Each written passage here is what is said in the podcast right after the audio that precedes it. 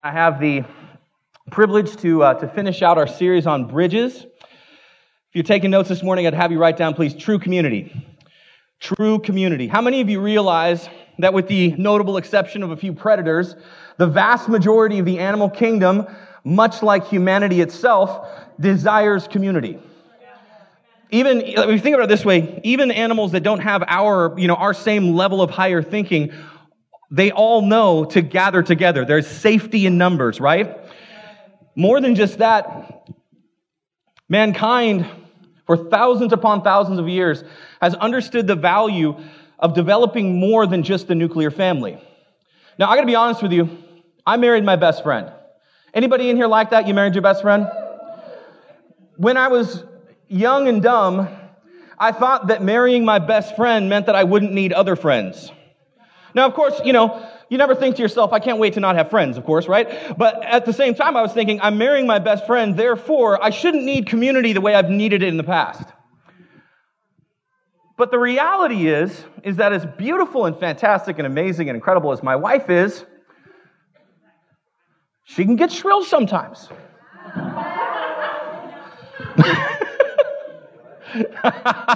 my point is, my point is that ultimately, even, even if you've married someone that you're just the most amazing person in the world like I have, I've got to tell you, you need more than just your family, you need a community. You need more than just a family, you need a community. You know, there's an old saying that it takes a village to raise a child. Now, I didn't really understand that as much when I was a kid, but as a parent, I'm starting to understand it a lot more. Now, on one hand, I think sometimes what happens is, is that there, there are times where when people get around my children, they sometimes notice faults, like fault lines in their character that maybe I have passed over and need to correct. But to be honest with you, more often than not, what happens is that people that get around my kids remind me of how wonderful they are. Like, as a parent, have you ever, you ever found yourself thinking more about what your kids are doing wrong than what they're doing right? Because their faults are like right here before you. But it's amazing how many times I send my, you know, my kids over to somebody's house or, you know, we, we hear back from, you know, various places there that how, you know, how great they are and how wonderful they are. And I'm like, man, you guys saved up all the good stuff for somebody else's house. but you make me look good, so that's, that's good. The point is, is that at the fiber of our being is the need for an extended type of, of, of, family, a community that we can enter into and serve together, grow together, and be together. One of the core values of our house is that this house is home. Listen, I gotta, I gotta tell somebody, I love services, I love sermons, I love worship, I love all the stuff we do, but can I tell you the truth? God is not building a hype machine, He's building a family. In fact, this is the big idea. God isn't building an organization, He's fashioning a family. He's not building an organization. Now, to be fair, there's organizational stuff that happens within families, right? There, you know, there's all types of administration that we don't recognize as administration that is in fact administration. And yet at the same time, you don't look at your family and say, wow, what a beautiful organization I've created. No, you look at your family and you say, wow, I love this family. When I see our church, I don't view myself as a CFO. I don't see my dad, who's our senior pastor, our lead pastor, as a CEO. I see us as part of a family. There are organizational things that happen within, a fa- within every family, but we have got to be careful that we don't view the church as an organization. We view it as a family. True or false? You can be part of a family and never be at family gatherings. That's true. I mean, to be, like, to be honest, I could never talk to my dad again and I would still positionally be his son. But the problem with knowing that I can effectively cut off my relationship with my dad and still be a son is that I don't reap any of the benefits of being a son when I don't have relationship with my father. I might know that I have a father somewhere, but if I'm not actually engaged in relationship with him, then I don't get what he has. In practicality, if I'm not part of what the family is doing, I'm not reaping the benefits of what the family is doing. Listen, I've said this for a long time, and I'll probably keep saying it until you're so tired of it that you shout me down when I say it, okay? I am not interested in a big church. I'm interested in big people. I'm not, I, I, whether this church grows bigger or grows smaller, I don't care because the ultimate, the ultimate stench status of health is how healthy you are spiritually. You know, I've been, over the course of my life, I've been a member of quite a number of different churches, both larger and smaller, and I've seen two distinct dangers that have to be avoided. The first one in, in smaller churches, smaller churches can tend to have what I call a tendency towards the remnant syndrome, where effectively, when they see a church across town grow or you know they see somebody else being successful it's a result of the watering down of the gospel Oftentimes, really, what it is, is it is a commitment to doing the same thing over and over and over. I actually knew a, ta- I knew a church once, not, not from this community, but it was an older congregation. They, uh, their, their lead pastor retired, and so they hired a new pastor. They were really excited when he came in, he started preaching the gospel. And he started encouraging people to evangelize and reach out. And they fired him within about six or eight months because what they really wanted him to do was not challenge them. What they really wanted him to do was continue to speak on the end times constantly. See, larger churches, the danger can be that it's a lot easier to slip in, check your Jesus box for the week, sit in the back. No, no offense to back sitters. That's a proverbial sitting in the back. You can be sitting in the back if you're up front, to be honest with you.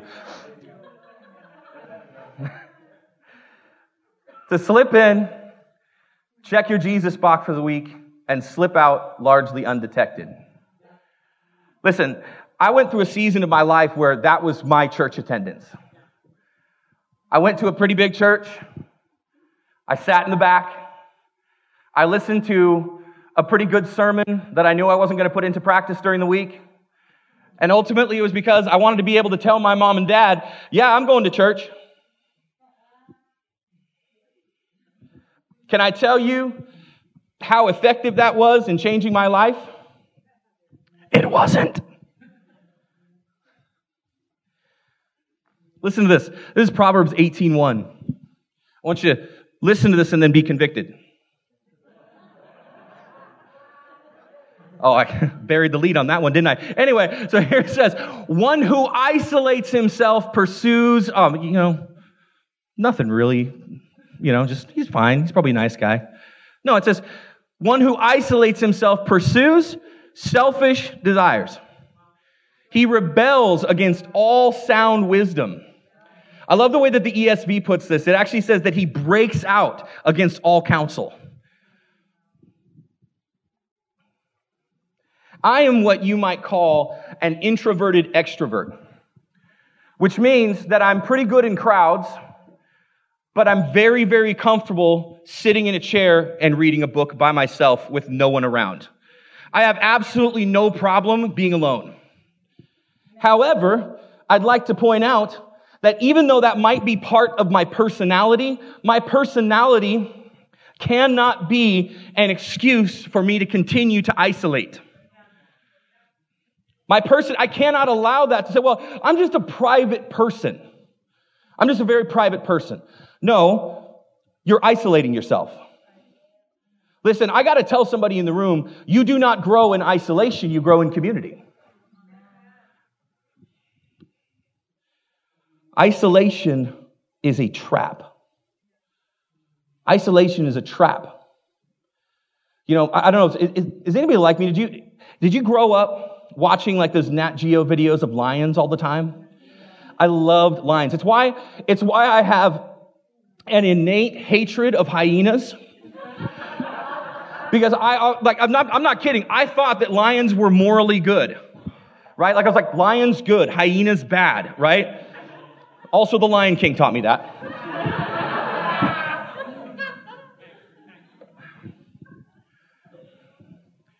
And the thing is, is that every time that I would watch these videos, right?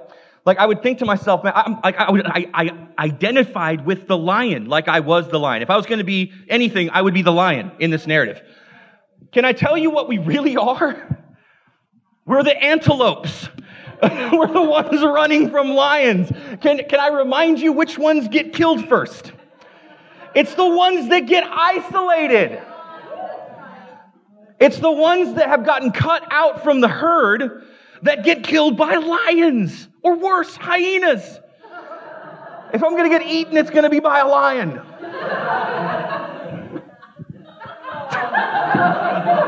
Way better going down. Way better.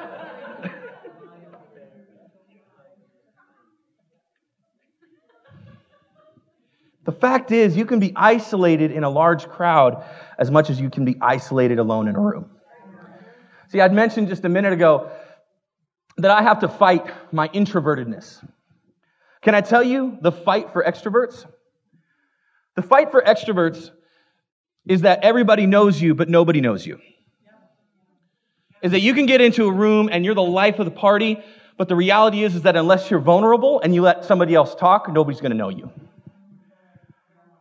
You can be as extroverted as anybody you've ever known and still be absolutely alone.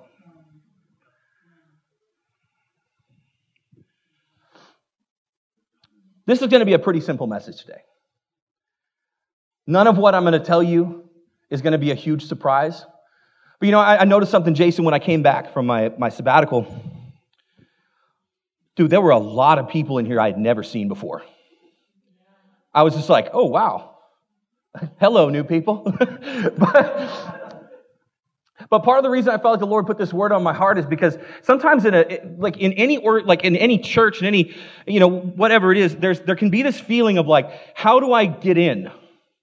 Like I'm here, right? But how do I get in? How do I be known? How do I get to be part of the community? Let me give you a couple things. Number one, regularly attend. Regularly attend. You know, 50 years ago, I've, I've, I've used this, this, uh, this particular study a number of different times, but 50 years ago, if you were to ask the average churchgoer, what does it mean to be a, a normal attendee, a regular attendee of church? What they would say is that at minimum, it would be four times a month, which, if you're counting, means every weekend. Now, if you were really righteous, you'd show up for the Wednesday night prayer and then the Sunday night revival too, okay? but that same question was asked to millennials, which, guilty millennial. That same question was asked to millennials, what does it mean to regularly attend church? Their answer was between one to two times every six weeks. One to two times every six weeks. Like we can binge watch Netflix three hours every single night, but we can't make it to church except once every six weeks. Listen, I gotta be honest with you. If you ate every six weeks, you would not be healthy. In fact, if you only eat one time a week, you're probably not gonna be healthy, but still, you're gonna be healthier. Listen to this. I would, I would contend this. I would contend that part of the problem of church attendance is most people don't know why they're attending. They think they're coming for themselves. And so what ends up happening is, if I've had a really good week, I might go to church because I want to worship because God was really good to me. If I had a really bad week, I might not go and worship because, oh man, it's been so busy and, you know, I did this and I did that and this happened. But friend, I got to tell you this. Biblically speaking, you are not here for you. You're not here for you. Listen to this. This is in uh, Revelation chapter 5 verses 9 and 10. It says, Worthy are you to take the scroll and to open its seals, for you were slain, and by your blood you ransomed people, listen, listen, for God. For God. From every tribe and language and people and nation, and you have made them a kingdom and priests to our God, and they shall reign upon the earth. Can I tell you why we gather? It's not because we all had a bad week and we need to get our worship on. Although that may be a, not a terrible idea. It's not because you had a good week and so you feel like you need to give God some thanks. It's not because you're trying to become a better person, and so coming to church is going to be good for you. Can I tell you that if you are in Christ in this building, which means that if you're a Christian, you are a priest to God. Your primary, your primary place, your primary goal in life is actually to minister to God. See, many of us think that what's happened is I got saved because I had a lot of sin in my life and God is making me a better person. Yeah, He saved you from your sin. I would imagine that walking with God is going to make you a better person, but that's not why you were ransomed. You were ransomed to become a priest. Whoa, listen, you have a job to do, friend. See, what happens is sometimes we show up at church and all we want to do is consume because we don't know why we got saved. Listen, every single person in this building who calls Jesus your Messiah, you have a job to do today. And that job is to minister to the Spirit of God.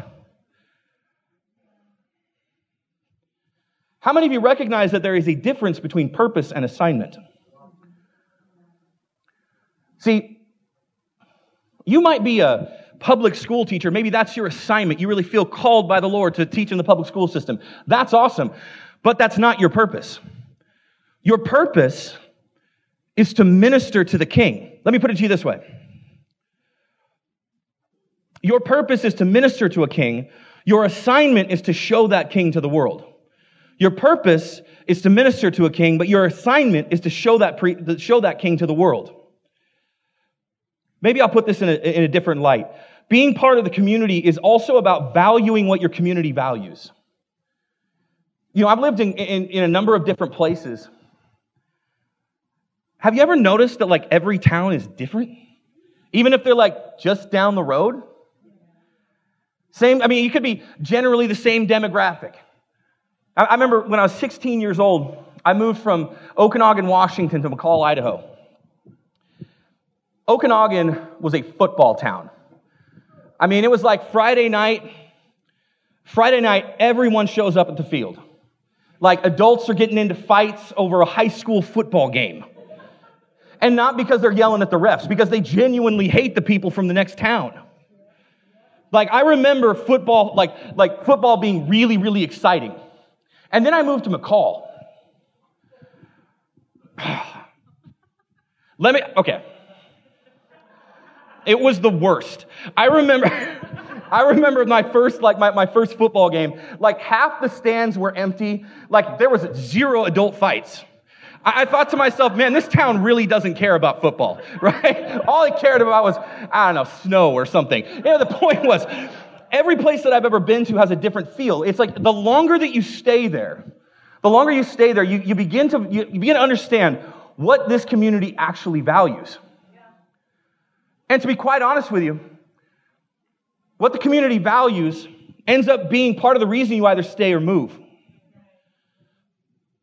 Can I tell you what we value as a community here? Worshiping God. Like really worshiping God. Listen, if that's not your flavor, I don't know, man. You're going to have a tough time here. Because we're people that understand what we're doing. Let me tell you, we're not just singing Jesus karaoke on a Sunday morning. We are ministering to the Spirit of God. We are asking Him to come into our presence so that we can give Him praise. It's not about me. My praise does not, is not dictated by whether I've had a good week or a bad week because it's not based upon what has been given to me. My praise is based upon my purpose. Listen, the truth is, for the most part, culture is caught more than it's taught. It's caught more than it's taught. What that means is that I can tell you all day long till I'm blue in the face. This is what our church does. This is what our community values. But ultimately, it's up to you to actually walk in it. And to catch something, you have to be around it enough to get it. Number two, we're going to move right along. Serve regularly. I'm going to say that again. Serve regularly. Luke, listen, Luke 22. Luke 22, verses 25 to 27. It says, And he said to them, The kings of the Gentiles exercise lordship over them, and those in authority over them are called benefactors. But not so with you. Rather, let the greatest among you become as the youngest, and the leader as one who serves. For who is the greater, one who reclines at table or one who serves? Is it not the one who reclines at table? And then this is what Jesus says this. He says, But I am among you as the one who serves. But I am among you as the one who serves. Can you imagine? Can you imagine having, like, being around Jesus and all he wants to do is serve you? What he's communicating to his disciples, what he's communicating to his disciples is that the house that he is building will be known not for its consumption, but its service. Listen, the reality is that families grow together not just by consumption or vacation, but by working together.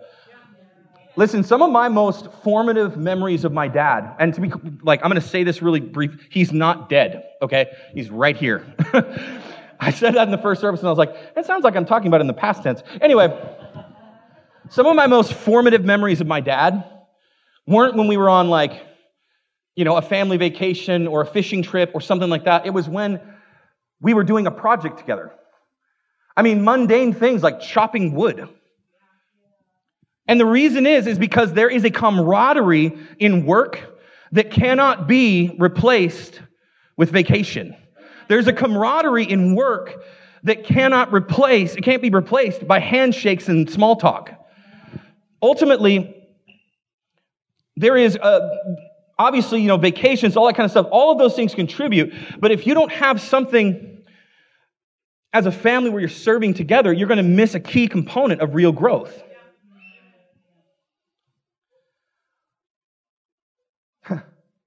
you want to know when you're really close to someone? It's when you can go over to their house for dinner and feel comfortable helping them clean. See, most of us, you know, we, we, we have a couple, Severn and Ruth are, uh, are, are really close to us. And, um, you know, when, when, when other people come over to our house, like I feverishly clean for like two hours. So that when they walk in, I can be like, sorry about the mess, guys.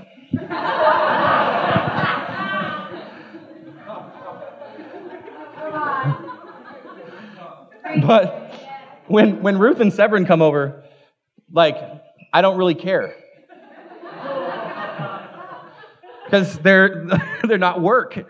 You know what I'm saying? Like, the, the, the ultimate reality is, is that the comfort level that you have when, when, when you're such good friends with somebody that you can do that is, is this that family shares the load. Like, it, it doesn't make me uncomfortable to tell my son to go, like, wash the dishes. I'm not like, oh my gosh, what's he going to think of me if I ask him to wash the dishes? He's family, dude, you live here, you know? But in the same way, I want to encourage you that kind of relationship is possible. In fact, it's presumed. By calling the church a family, that kind of relationship is presumed in Scripture. And number three, this is the last thing I'm going to bring it in for landing. This is actually going to be a pretty early one today. You're welcome. Go watch the Seahawks game. Acts chapter 2, verses 47, or 42 to 47. It says, And they devoted themselves to the apostles' teaching and the fellowship, to the breaking of bread and the prayers. And awe came upon every soul and many wonders and signs were being done through the apostles. And all who believed were together and had all things in common. And they were selling their possessions and belongings and distributing the proceeds to all as any had need. And day by day, attending the temple together and breaking bread in their homes, they received their food with glad and generous hearts, praising God and having favor with all the people. And the Lord added to their number day by day those who were being saved.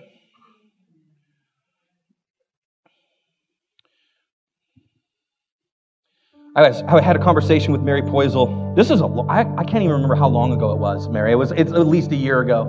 Um, and I had asked her, I don't know if you've, if you've ever met any of the Poisel children. They're like the closest siblings I have ever seen in my life. And, I, my, and my brother is like my best friend. So, like, this is saying something. These kids are like, wow. I remember asking Mary, how did you do that? Like, how did you, like, how, you know, usually what you find in, you know, kind of larger ish families is that, you know, a couple of the siblings are close and the others aren't close, or, you know, they got one black sheep that nobody likes, you know. Um, sorry if that's you, man.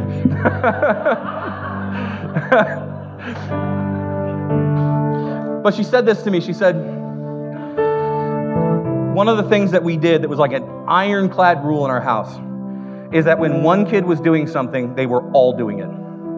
Which means, you know, if Tori was doing volleyball, everyone was coming, everyone was celebrating her, everyone was cheering for her. And I remember I had this moment. Is there any soccer parents out here? Soccer? Dude. Wow. Uh, yeah, we, we got all three of our kids in soccer this last year, and it is wild. We had three different practice schedules, three different game schedules. It was, it was the worst. Anyway, one particular day, um, it was a Saturday. All the kids, like the games were spread out. It was like nine o'clock, one o'clock, and like four o'clock. And we live in Newport, so it was basically just a day of like doing soccer, then driving home, then doing soccer, then driving home, then doing soccer, driving home. By the way, I'm sorry, they were in Priest River. So it's just like back and forth, back and forth, back and forth. And by, but four o'clock game, which was Avery's game, which if you've ever seen six year old soccer, not like the most intense sport. There's no goalie. They don't keep score. It's just a bunch of little kids running around and kicking a ball, okay? And my oldest son asked me, Dad, can I just stay home? Because he's kind of at an age where he can start like staying home. And, and I remembered what Mary said. I was like, no, but you got to do what the family's doing. You got to be part of this. And Here's your yearly reminder that the events that we do, the small groups that we promote, I don't do these things for my health. Like Men's Summit, that is a long weekend for me.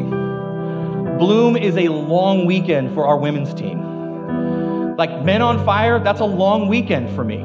That's not even my event. I'm just like partnering with it. Like Women on Fire, I woke up at five o'clock in the morning one time to make biscuits and gravy for like 200 women. I didn't do that because I thought to myself, you know what I need? More stuff to do. No, I do these things, and our church promotes these things for your sake. Because I get how, how hard life is, and I know that we need people. I know that you need to have encounters with God outside of just a Sunday morning. I know that you need mountaintop experiences because the valley's coming. I know that you need these things, and so that's why we do them. Friend, I got to tell you, listen to this. Acts 4.31 says, and ah, man, this is a crazy passage of scripture, but I want you to read this. It says, and when they had prayed, the place in which they were gathered together was shaken, and they were all filled with the Holy Spirit and continued to speak the word of God with boldness. Listen, just reading this gives me goosebumps, right? What would it have felt like if I was actually there? Let me put to you a different way. Sometimes when our dudes come back from Summit or Men on Fire, and, and, and you're the guy that skipped out on the event the whole year running, you get the goosebumps from some guy who brought a great testimony, but you weren't in the room. Listen, I'm gonna, I'm gonna tell you, some of you, I'm gonna tell you this as an older brother in the faith. Some of you, I'm gonna tell you this as a younger brother in the faith. Others, I'm gonna tell you this as a middle aged brother in the faith. I don't know. But listen, I have been absolutely marked by the presence of God.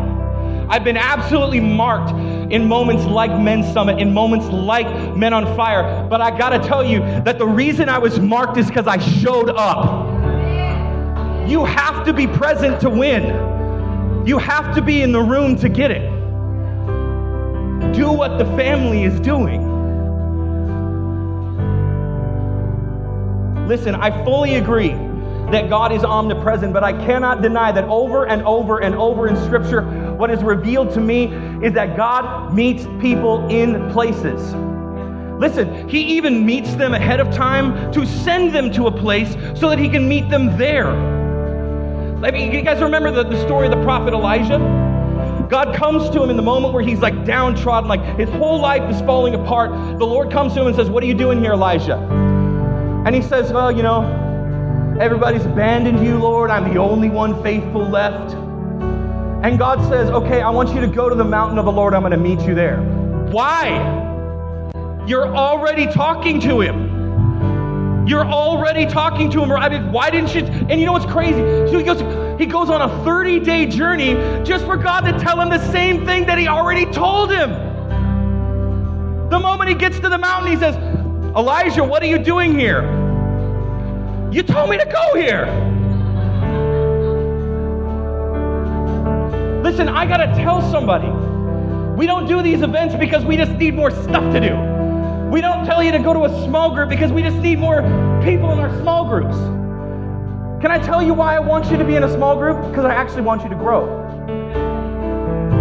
Because I recognize there's only there's a certain amount of growth that comes from church attendance.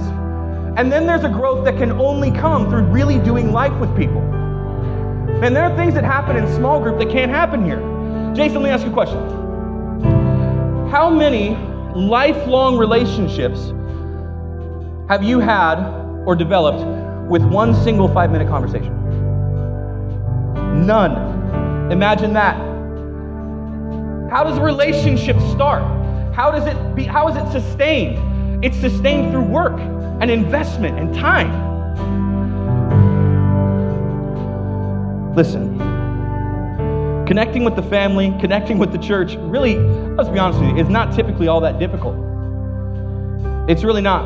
What it takes is investment, work, and vulnerability. Investment, work, and, and vulnerability. Well, Pastor, I tried out a small group and wasn't really a fit. Try again, my guy. How many of you swore off women because you had one bad relationship? How many of you swore off men because you had one bad one? No, the reality is, is that you recognize that relationship is worth it, and so you keep trying until you find the right fit. Am I right?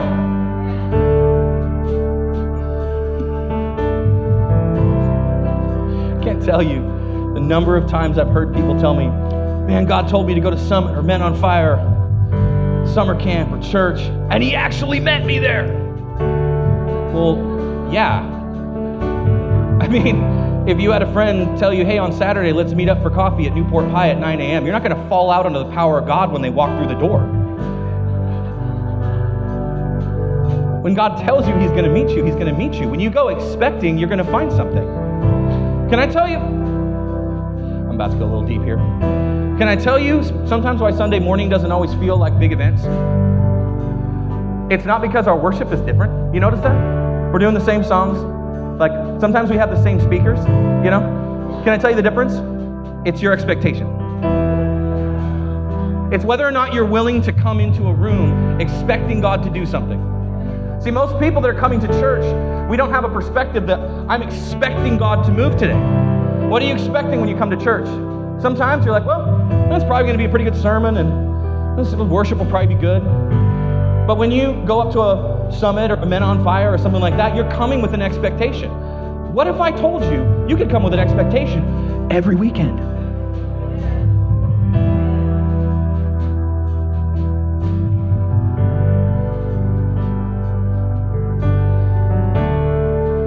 Listen, here's my last thing here. If this is where God's calling you to be, He's calling you not just to a sermon on Sunday, He's calling you to put down roots and grow. That, that kind of is the trap of just attending church. Is that like you're like, I'm, I'm called to this church. But really, sometimes what we mean is, I'm called to come to this church. Friend, let me tell you, you're called to be planted in the church. Is actually what the Bible says. Let me put this. This is uh, Psalm 92, 13 to 15 says, Planted in the house of the Lord, they thrive in the courts of our God. They will still bear fruit in old age, healthy and green to declare, The Lord is just, He is my rock, and there is no unrighteousness in Him. And I want to encourage you this morning if you're not plugged in, if you're not planted in this church, if this is the church that you feel like God is having, is calling you to be in, I want to encourage you stop just attending, get planted. If you really want to find the community you're looking for, you have to invest into it. Amen. Why don't you stand on your feet with me?